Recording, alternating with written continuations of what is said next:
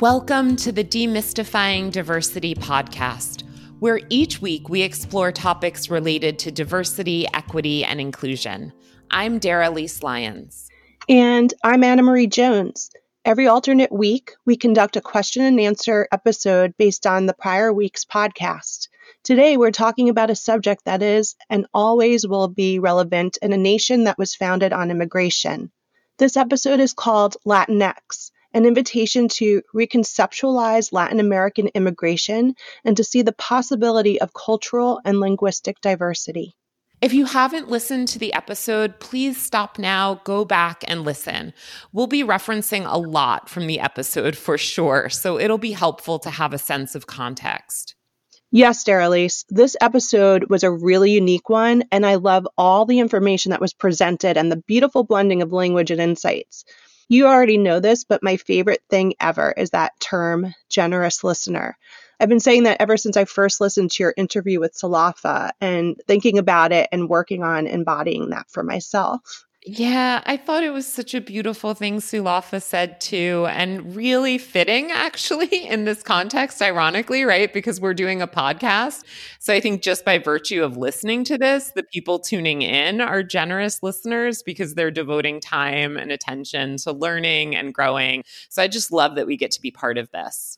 Absolutely. And speaking of growing, this episode really expanded my perspective and it left me with a lot more I want to know and talk about. So let's get started.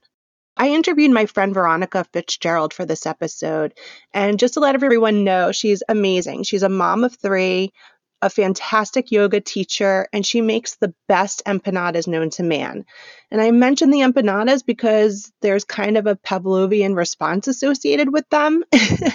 Every time I think of Veronica's empanadas, I start to drool. My mouth waters, and it's the same for my children. Those sound delicious. She's amazing. But anyway, the reason I interviewed Veronica for this episode is because she is from Ecuador. Her parents emigrated to the United States when she and her brother were teenagers to give them better educational opportunities.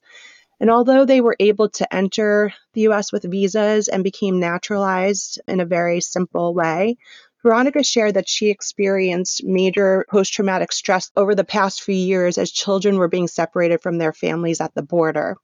Veronica also shared that she knows how hard it is to leave a country that you love so much and you know leaving behind family for better opportunities under the best of circumstances. So her heart just broke wide open when she saw these kids being torn apart from their parents when they were already you know undergoing a very traumatic move.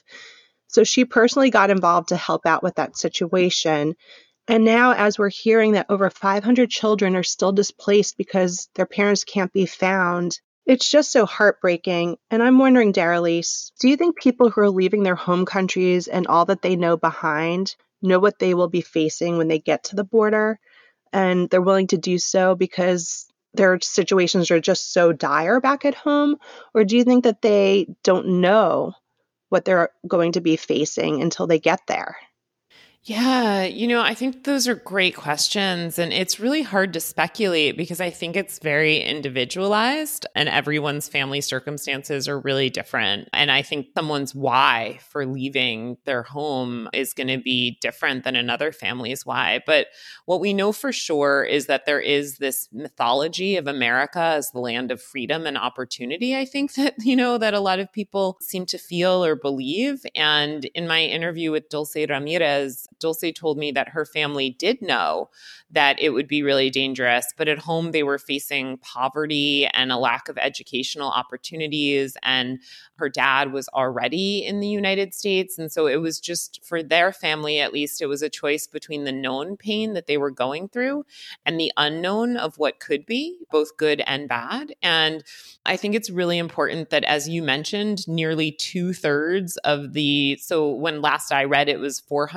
497 minors who were still in custody, including 22 children younger than age five. Have parents who were deported, most of them in the first weeks of Trump's zero tolerance policy, and now the parents can't be located right? And I don't think that anyone had a way of knowing that that would be the case because prior to the zero tolerance policy, if families tried to come, what happened to them was what happened to Dulce's family, right? Like they were temporarily incarcerated and then sent home or sent back to their countries of origins. And so I think that when the zero tolerance policy went into effect, a lot of families that were trying to cross the border really had no way of knowing. And even if they did, like, even if you do sort of know something in a general way, it doesn't mean you really understand. And I don't think anyone knew how prolonged these family separations would be or how confused the administration would be and how confusing and how what a struggle it would be and so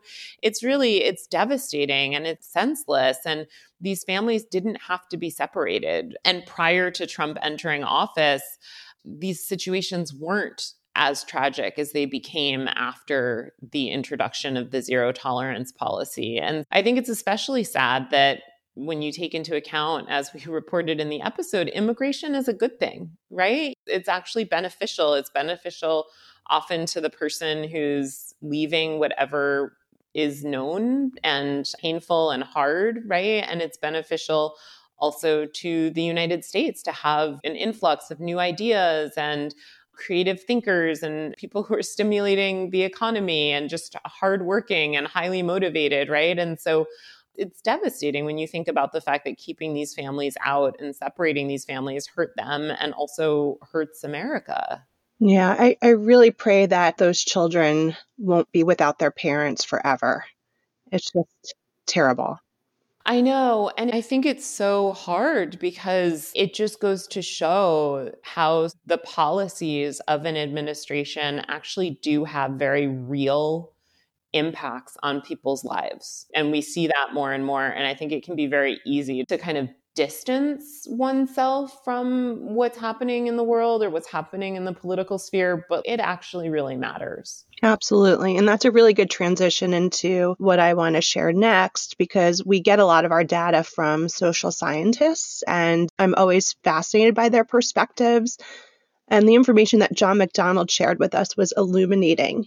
So, just to reiterate his credentials, John is one of the leading criminologists in the United States and has served on immigration and criminology advisory committees for several presidents, including our current administration. And one of his most important data driven studies shows that immigrants do not bring crime into the country and can actually help to revitalize economic downturns in small rural towns. Yeah, John and I spoke a lot about that. And I think his interview really shatters the popular delusion and propaganda about immigration. So there are a lot of really important studies and papers that spell out the points that John made in his interview. And I found one article in the Journal of Crime and Justice that I found to be very comprehensive and persuasive. So we'll include a link to that in the show notes. But effectively, I think it's just important for people to know that the research and it's overwhelming amounts of research as john pointed out. Like it doesn't matter someone's political leanings it doesn't matter someone's sort of moral beliefs like just the data the research itself shows that immigration does the exact opposite of what opponents to immigration suggest. So immigration reduces crime it stimulates the economy it revitalizes areas in which the population is declining. So it's just overwhelmingly to be proven that it's a good thing yeah, right. And newness promotes growth, prosperity, and community. Absolutely. In fact, Aralise Obed said in the interview that it is through community that people find liberation from oppression. It's very much what I think is happening through programs like HIP in Hazleton, PA, which is just HIP, as well as NALEO, which is national, and Zacate, which is in Philadelphia. Can you talk about these programs also and how they help to reverse negative stereotypes about Latinx communities and how this ultimately helps with assimilation into and acceptance by communities that are already established? Well, I think it's really important, Anna Marie, to look at how we're evaluating our metrics when it comes to organizations. And so, what I mean by that is that is an organization's concern to support and uplift community members like within the community or outside of the community or both. And then that brings larger questions about what constitutes community and where do we draw those lines, et cetera. So, in terms of your question being like, how does it ultimately help with assimilation into an acceptance by already established communities? I can't really speak to the organizations that you mentioned in a general way because I think each has their own unique culture and texture and, and perspective. But for example, NALEO, which is a national organization, is concerned with Latinx participation in the American political process and with supporting individuals in naturalization and citizenship. So a huge part of their work is to really bring members of the Latinx community into full political participation. And so that is very much concerned with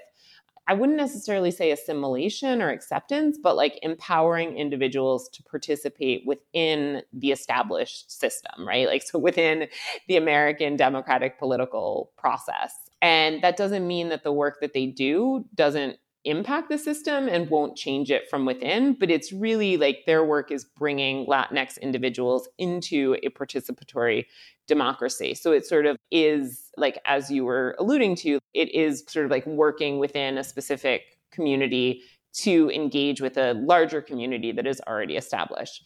So, an organization like Zacate, on the other hand, which was founded by Obed Arango, that organization begins from the premise that every community has everything it needs within itself. So they're not necessarily operating from a premise of participation within other communities, but Zacate's concern is more geared towards creating an empowered and liberated community that has within itself everything it needs. And yes, absolutely like Zacate has been able to influence other communities and to influence American society. And they've done quite a lot of that actually. I could go on and on about the wonderful things that both organizations have done, but we'll put links to NALEO and Zacate's website and also to the HIP website that you um, organization's website because that way I think people can see some real examples of positive impacts that these organizations have had. But it's really important to look at the fact that every organization is so different and every organization is going to have its own culture and its own initiatives and own concerns. And then just based on the fact that NALEO is national and Zacate is local, there's just a lot of differences. And the reason I'm not really speaking so much to specifically the organization HIP in Hazleton is that like I don't know as much about the organization, but I think the work that they do is really important and is really great. So we will yeah. include and I did um, read a little bit about HIP in Hazleton, and I think it's pretty interesting because they really are working on assimilation, just having that newer community integrated and accepted into the community more. And I think that's what the premise of HIP is. So, yeah, definitely add that to the show notes, and people can read about it because it's it's almost like a modern experiment of assimilation. Yeah, I think that is like really interesting. And it does speak to like these pedagogical issues of whether or not, like, what is the goal, right? Like, is the goal assimilation? Is the goal, and I think in John McDonald's interview, it was interesting because he was talking about when assimilation, you can sometimes like lose some of the benefits of the existing culture and society. And so, like, I think it's really interesting to think about organizations that are working to liberate communities like as communities and independent organizations, but then also like organizations that are sort of looking to uplift society as a collective. And I, I, mean, I just think it's very unique and individual. And I think there's definitely a space for the kind of work that all three organizations are doing. But as for acceptance by and from other people, like I don't know that effective advocacy tends to be as concerned with that as it is more concerned with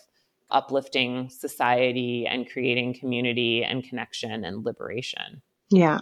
So, Daralyse, as you know, Salafa is the one who coined my all time favorite phrase, generous listener. What does it mean to you to be a generous listener? Yeah, I know. You like drop every time, uh, like, I feel like anytime we're just like having a conversation, you'll drop that. I love it. yeah, generous. I know. But I love that phrase too. And I think to me, it means, and I know we alluded to this a little earlier, but it means what podcast listeners are doing now, right? So just slowing down long enough to really listen and hear another person or multiple people, um, their experiences, their stories without an agenda other than just listening and loving people enough to care about what they have to say and to take them seriously and be with the truth of their experience. So that's what I take it to mean. But Anna Marie, what does it mean to you? Well, I don't think that I can define it better than you just did. So I'm going to repeat it. So, to me, being a generous listener is slowing down enough to really listen and to hear other people's perspectives and experiences without you know, having an agenda of being heard myself. And it means loving people enough to care about what they have to say, taking them seriously, and simply being with their truth, even if it doesn't match my own. So, becoming a generous listener is something that I've committed attuning myself to since we started this podcast. And I'm really, really grateful to all of our generous Demystifying Diversity podcast listeners. Yeah, me too. I know we couldn't do this work if it weren't for the people listening. It's so special. So true. So now I'm curious about listener takeaways and questions as well. So if you're listening to this and have a reflection or a question, please call us at 844 888 8148 and leave us a message. Or you can send us a message through our website at demystifyingdiversitypodcast.com. You know, Anna Marie, something I want podcast listeners to know about is an offer from our Q&A episode sponsor, Vita Supreme.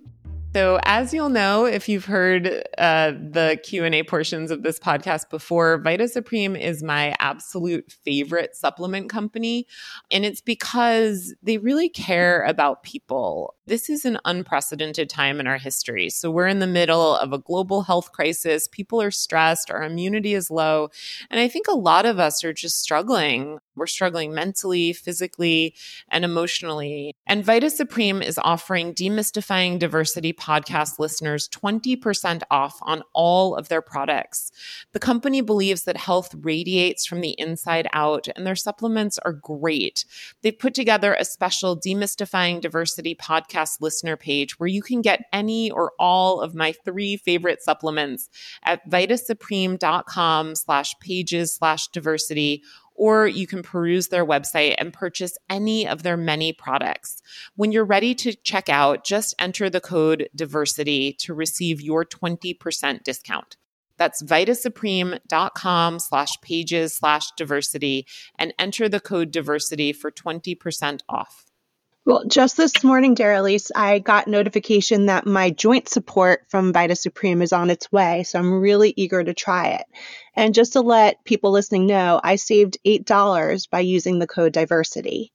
That's awesome. I can't wait to hear how that one is because I haven't tried that yet. So if you're listening, go to vitasupreme.com slash pages slash diversity and enter the code diversity for 20% off.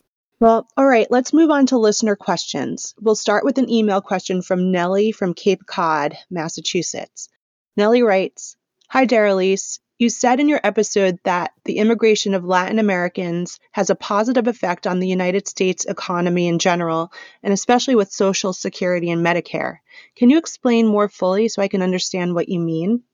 Absolutely, Nellie. Yeah, I think that can be confusing. And I know I personally had to read a bit more to really wrap my head around how and why undocumented immigration could really stimulate US economy, especially with Social Security and Medicare. So what happens is that undocumented immigrants come to the United States and because they don't have papers when they get jobs, they'll have to present, or their employer will have to present often a social security number in order to pay wages.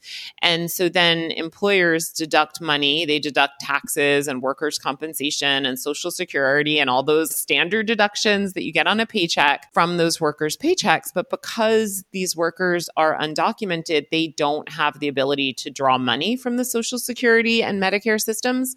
So that money will just go into the general economic pool and will stay there collecting interest and providing funds for American citizens that American citizens can benefit from. So, like, really, this is money that is just being paid into the system by undocumented immigrants that they cannot collect ever or benefit from ever.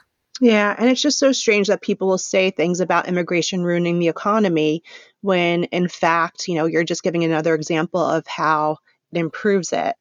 Right. And John McDonald had a really important point about how the government, like, it's so weird and ass backward, you know, these conflicting policies, because the government will do things like subsidize industries that rely on immigrant labor, but at the same time spend billions of dollars to keep people from coming to this country. So I actually think that the American economy could be vastly improved if we did not spend so much money trying to discourage or reduce or punish immigration when in fact immigration has really great benefits. Oh my God, it's terrible that baseless perceptions are dictating public policy. You know, so Daralyse, this next listener has two questions. Hi, my name is Lauren, and I wanted to call in with a few questions today. Uh, my first question um, is about stereotypes and, and how can we combat stereotypes in conversations with friends and family about immigration and maybe what are some strategies to navigate those conversations. My second question is really asking if you can speak to why words like illegal or alien are are destructive and what are some alternatives to use. Thanks so much. Hi, Lauren. Thank you for those questions. So, first off, I want to just say that I think it's really essential that we begin addressing these issues at home within our families and our networks and our smaller communities, because that tends to be a place where we actually have the capacity to make a difference.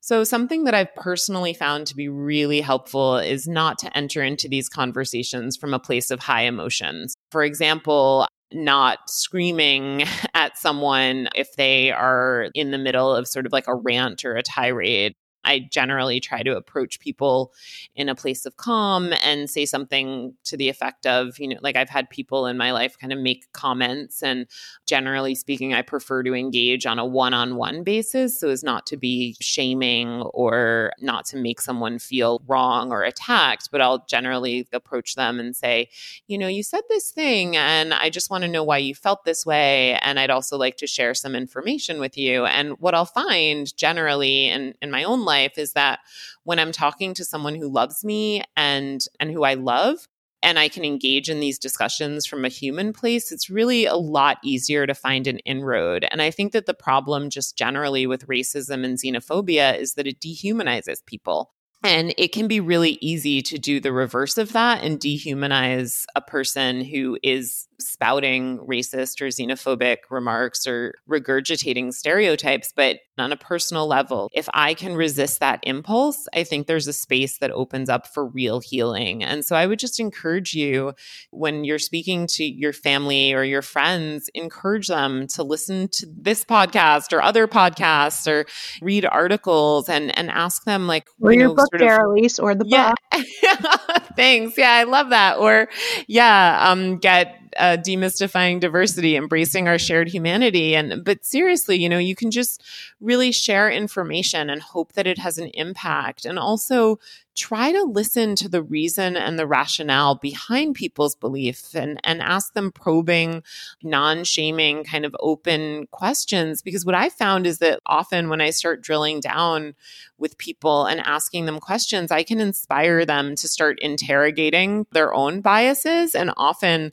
what they'll find is that their opinions come from falsehoods, that they actually, like when they start to, to talk about things, like they don't actually know why they feel a certain way. And I think it's really beautiful to support people in shifting away from beliefs that don't serve them and don't serve anybody else. And it's also really important, Lauren, to think about these things as ongoing dialogue. So you might not change a friend's mind or a family member's mind in a day, but you can absolutely open the door for incremental shifts over time. And my experience has been that people are a lot more malleable than we give them credit for, and that a lot of people that we love, that we know, actually want to be good people and want to love better. And and so I hope, I mean, I just think for people who are listening to this podcast now, I'm just going to say that I really personally like I hate when people just cancel other people from their life and just write them off.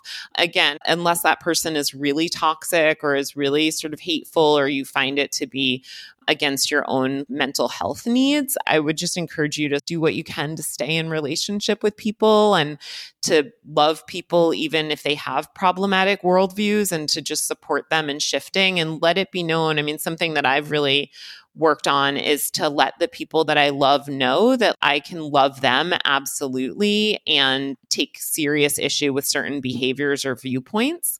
And I found that to be really, really rewarding. And Lauren, you asked a second question about language. And so just to kind of break that down and why that is so problematic is that when we think of aliens, right, just the word alien, you think of something non human.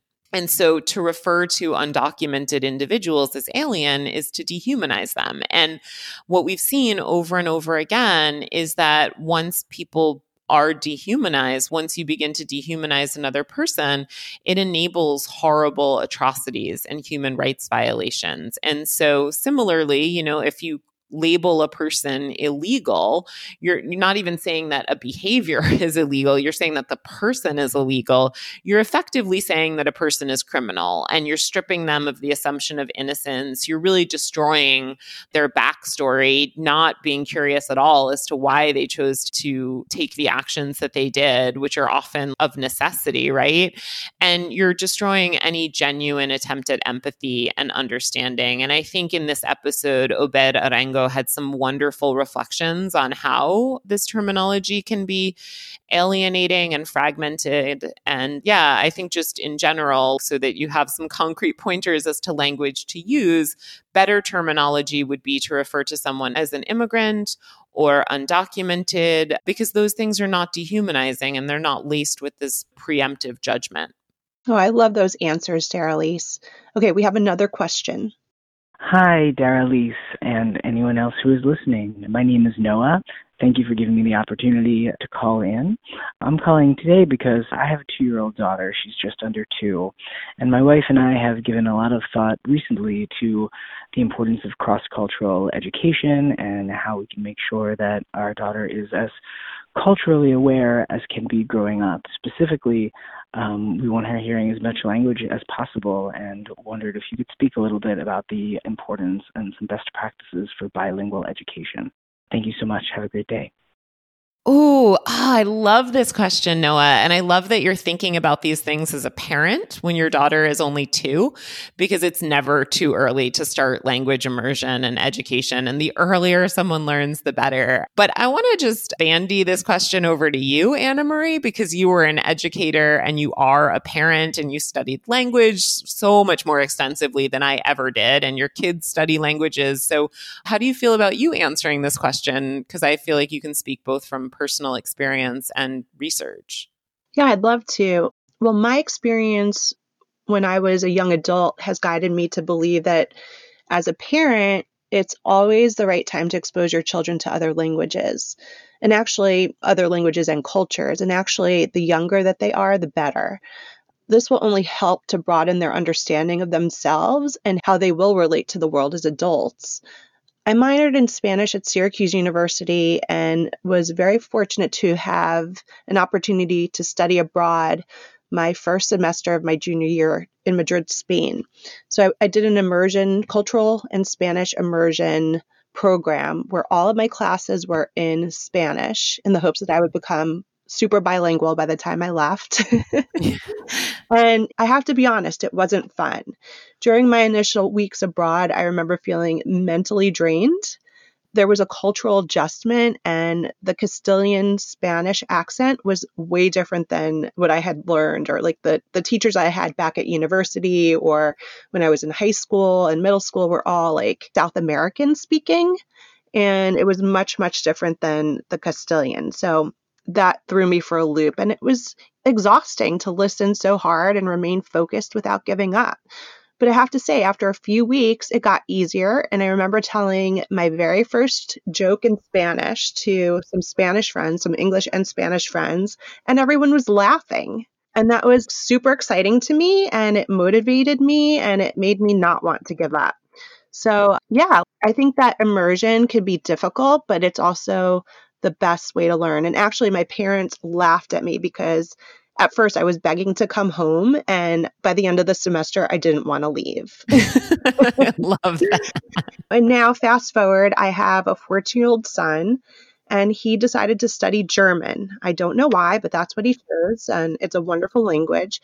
He has recently transitioned from a traditional German class in his middle school, which was, I think he was taking it three days a week for 40 minutes, to an immersion style program, which is one hour a week. And he learned so much more. Like, I can't believe how much he's picking up in that one hour. And the difference is, Daralyse, that and our listeners, the one hour program is being taught by a German mom who has Luca speaking German from the moment he steps into her home. And he has to greet her in German.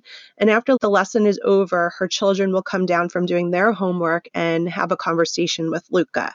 So, like many years ago for me, he's saying that he's so mentally exhausted after that experience because he has to be on the whole time but I keep telling him how great that is because it means that he's really learning. It's a wonderful sign that he's really picking up the language and learning. Yeah. And I bet for the listener, for Noah, for his child who's only two, just the earlier the better. Like it's probably easier for Luca at 14 than it was for you, you know, and like at 19 or 20 or whatever. And I think it would be so much easier for a two year old or a three or a four year old, right?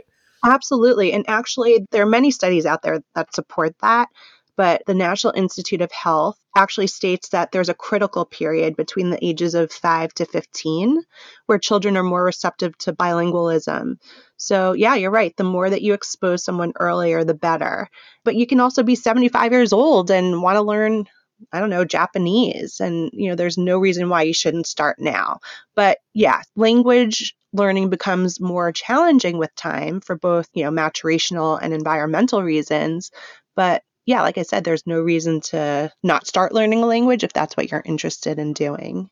I wish that language immersion programs were easier to access in public schools. Some have great language immersion, but most do not. But if it's important to you to expose your child, Noah, you know, make friends with someone who will invite your child and you and your family into their culture and language. So I find that the majority of people are proud to share their language and culture and happy when people want to get to know them in that way.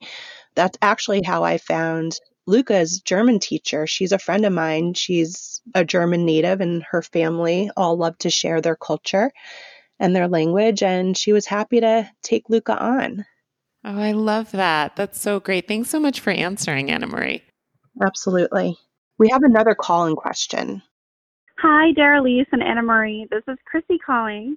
I really love that you incorporated the Spanish language in this latest episode. And in another question and answer episode, you both mentioned having learned Spanish in the past. I wanted to ask if you could talk about those experiences. Thanks so much for the podcast.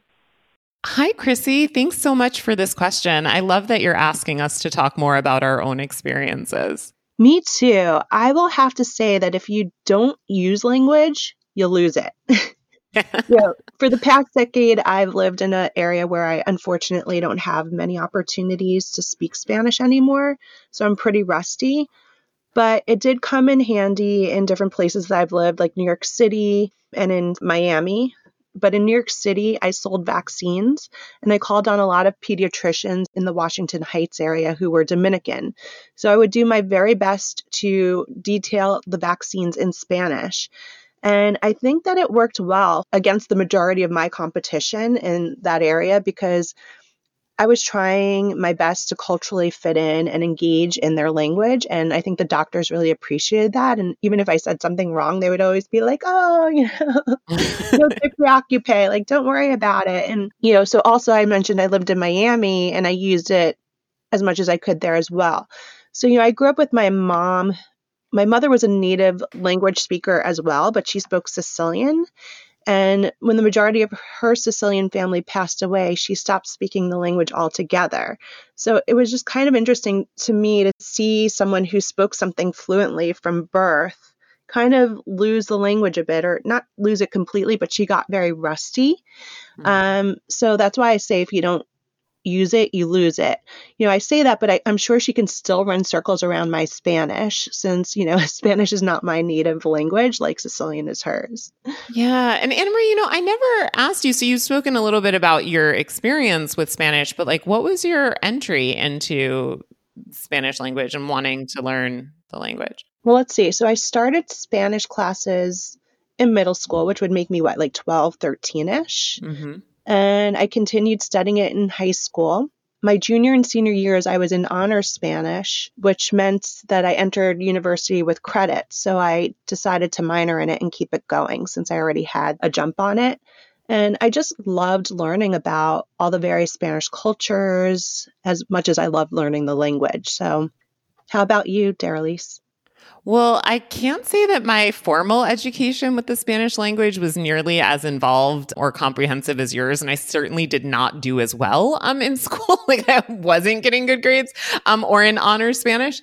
So I did take Spanish in middle school and for a few years in high school because it was required. But fun fact about me I'm not sure that anyone would guess this, but I was a horrible student in high school. I almost never went I to class. seriously don't believe that at all. No, no, I did. I missed. Yeah, I missed like a Anyway, portion. I- I digress. No, but- no. I missed a portion of 82 out of 182 school days my junior year. I just didn't go to class. I, yeah, I was I was horrible. But one of the good things about being a horrible student in high school who never went to class was that I was really way more interested in dating and like boys at that point than I was in learning. And so when I was 15, I met a, a young man, a boy from Brazil who was 18, and he and I were in an on again, off again relationship for about 10 years, I want to say. And in Brazil, they speak Portuguese. So it's certainly not at all the same language as Spanish, but there is a lot of overlap. There are a lot of linguistic parallels. And when he moved from Brazil to the United States, the ESL teachers in our high school only spoke Spanish and none of them spoke Portuguese. So he actually had to learn Spanish in order to learn English, which I always thought was so impressive that he could do that. But when I was 17, I moved out of my house and I moved in with him and I lived with him and his parents for maybe six or eight months or so. And his parents didn't speak any English. So they'd speak to me in Portuguese and I'd answer them in Spanish. And then like he'd like That's it was so cool. It was so cool. yeah. So uh, suddenly I was like living in this trilingual household. And then after that, you know, I traveled a lot. I, I think I've been to Mexico now like five or six times. And I, you know, speak Spanish all the time when I was there. And I actually, like, funny story or not so funny, I was definitely not my buttoned up type A, hyper motivated self back then. I was once in Mexico and I bought drugs with a group of guys from the Irish Fire Brigade. And I wasn't, I didn't actually do drugs. I've never, I never did drugs, but I spoke the language and I was like super helping them out? reckless. Was, I was like, so I knew how to broker like deals in my You teens and 20s. deals. I, this is like not like you at all. I just have to let our listeners know that. This is crazy. But go ahead. I know. I know. So yeah, but that was definitely like in my, you know, in my crazy youth. But I've always loved Spanish and language and and the ability to converse with people um in ways that are meaningful and just I think as a writer who's always loved language, like I just find language to be fascinating and I can't say that I always get the grammar right or the syntax, but I love the way that people speak. And more recently, and as you'll have heard probably if in the episode, I wrote the children's book Dos Idiomas, One Me, because I've just always really felt like it's so essential for people to be able to have equal and simultaneous representation, whether that's racial or linguistic. And I feel like there's not enough of that. But I will say that Absolutely. because my book, Daralyse, by the way. I just love how Oh. you show the integration of the language and how it, it, like with me, it was hard to, it was hard for this character in the book to have both, and it was kind of confusing. And then once she realized how special it was to be able to speak both, she was able to share that with her family and her English speaking friends, right? Like the Spanish side and the English side. So it was beautifully done. Yeah, well, I love that. And I will say though that I wrote the book, but I really wasn't qualified to write it on my own, right? So, because my grasp of the Spanish language is far from perfect and I'm way better at speaking and understanding than I am at writing, but I did my best. And then I relied really, really heavily on my baby sister, Tyla, who's a Spanish major at college. And she, I mean, her Spanish is just incredible. She can converse fluently, although she has got pretty heavy English accent. And I also relied on Spanish speaking editors and beta readers. And it's one of the reasons I didn't read the book on air the way I read I'm Mixed is because my Spanish just isn't as good as my English. And I really wanted listeners to hear the beauty of the language. Yeah. Well, Andrea Carolla did such a beautiful job reading that, and she has an incredible voice. I know. I admire people who can just shift so effortlessly from one language to another or to multiple languages. And I'm not there and I probably never will be, but so many people that I interviewed for this episode and Anna Marie, when your interview with Veronica too, just so many people have that capacity to be multilingual. And I so admire that. And thank you, Chrissy, for the question. Yeah, this is inspiring me to want to go back and practice my Spanish. well, we have another question Daralyse. Hi, Daralyse. I really appreciate the discussion that you're having about full political participation in democracy. And I'm wondering if you can speak a little bit more about partisan politics and maybe explain more about how organizations try to get people to participate in the American political system but they do that without taking a stand or influencing people. It seems like it'd be hard to educate in an unbiased way. And can you explain why nonpartisan organizations decide to be nonpartisan? Thank you so much and look forward to hearing your answer. Thanks for asking that. I'm assuming that this question came up because of the interviews with Juan Rosa and Juliana Cabrales from Naleo Educational Fund, which is a nonpartisan organization. And this podcast, actually, I should say, is a nonpartisan podcast. And so, although you'll hear us reporting about some of the abuses by the Trump administration, we also will talk about in our next episode abuses by the Kennedy family. And in the last Q&A, we gave a shout out to George W. Bush Bush for his speech in the aftermath of 9 11. So we really think that it's important for us, and we've just personally and professionally made that decision that whatever our political leanings or opinions, we want to try to present information in a holistic and comprehensive way. So that doesn't mean that we don't call out racism and xenophobia and those types of things, but these things can happen within either political party. So we might point to individuals on the basis of their actions and call them out, but we don't really have a clear political affiliation. So I, I just wanted to say that because I really hope that people listening will know that we want to encourage listenership from all demographics. But, you know, bringing it back to Naleo specifically, or in a later episode, I interview Gwen Borowsky of the National Liberty Museum, which is also a nonpartisan organization it all comes back to the ideas of freedom and liberty. And if we or any organization want to educate people as members of a participatory democracy and as agents of free will, then there's really an obligation and a duty to present information that allows people to freely choose and engage with that information and to make empowered decisions. So for Naleo specifically, I think being a nonpartisan organization, which just basically means that they impart information in a way that is not skewed towards the Democratic or skewed towards the Republican. It's so important because they want people to participate in the political process. And so they have to offer them information about that process and about how to get involved. And I think it would be a violation of that mission if they tried to influence people one way or another. And so personally, I just really loved the voter ads that we had at the time of this last presidential election that were coming out that were saying like whoever you vote for just vote right? Like i just love those ads. Me too. I love those ads and i think that the american populace really did a great job of getting involved and participating in this election despite all of the barriers people were facing and have been facing with the pandemic yeah. And I, for one, can say that a large part of that voter engagement was due to the work of organizations like Naleo and just organizations in general, like Get Out the Vote and just so many different groups and that were reaching out to get people to participate and to resist the very real human tendency towards apathy. Yeah, definitely. Well, Daralyse, before we say goodbye, let's make sure to do our Demystifying Diversity t-shirt giveaway. During each Q&A episode, we select a name at random from all the subscribers to our newsletter and all the callers and people who emailed with questions. And this week, the name we picked is Nellie from Cape Cod. Yay! so, Nellie asked an email question in this episode, and we'll be contacting her to arrange to send out a free t shirt as a thank you for being a Demystifying Diversity podcast listener. And if you want to be eligible to win a shirt, call in or email us with a question and or subscribe to our newsletter.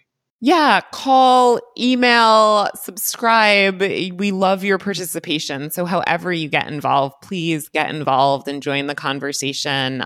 And signing up to our newsletter is especially great because then you can keep up to date on episodes and events. So, just go to demystifyingdiversitypodcast.com and sign up there. Yay, congratulations once again, Nellie. Thanks for listening. Thank you to everyone who's listening for joining us for this Q&A episode. Each episode of the Demystifying Diversity podcast is written, reported, and produced by Daralyse Lyons. Yes, with the invaluable assistance of Anna Marie Jones, reporter, producer, and co collaborator, Paul Kondo, assistant producer and editor, Raina Epstein, creative assistant, Sunny Taylor, content editor and creative collaborator, Zach James, marketing manager, and Monica Lynn, graphic designer. Our Q&A episode song is Lacal by Speak Easy with permission from Blue Dot Studios. If you haven't already, please subscribe and if you'd like to join in on the conversation, visit demystifyingdiversitypodcast.com or call 844-888-8148 and leave us a message. And if you'd like to explore these topics outside of the podcast, pick up a copy of Demystifying Diversity Embracing Our Shared Humanity by our very own Daralyse Lyons. Thank you again to everyone for listening. Join us next week for our next episode Developmental Disabilities Exploring the Importance of Agency and Advocacy. And in the meantime, let's practice empathy and work together to create a more inclusive world.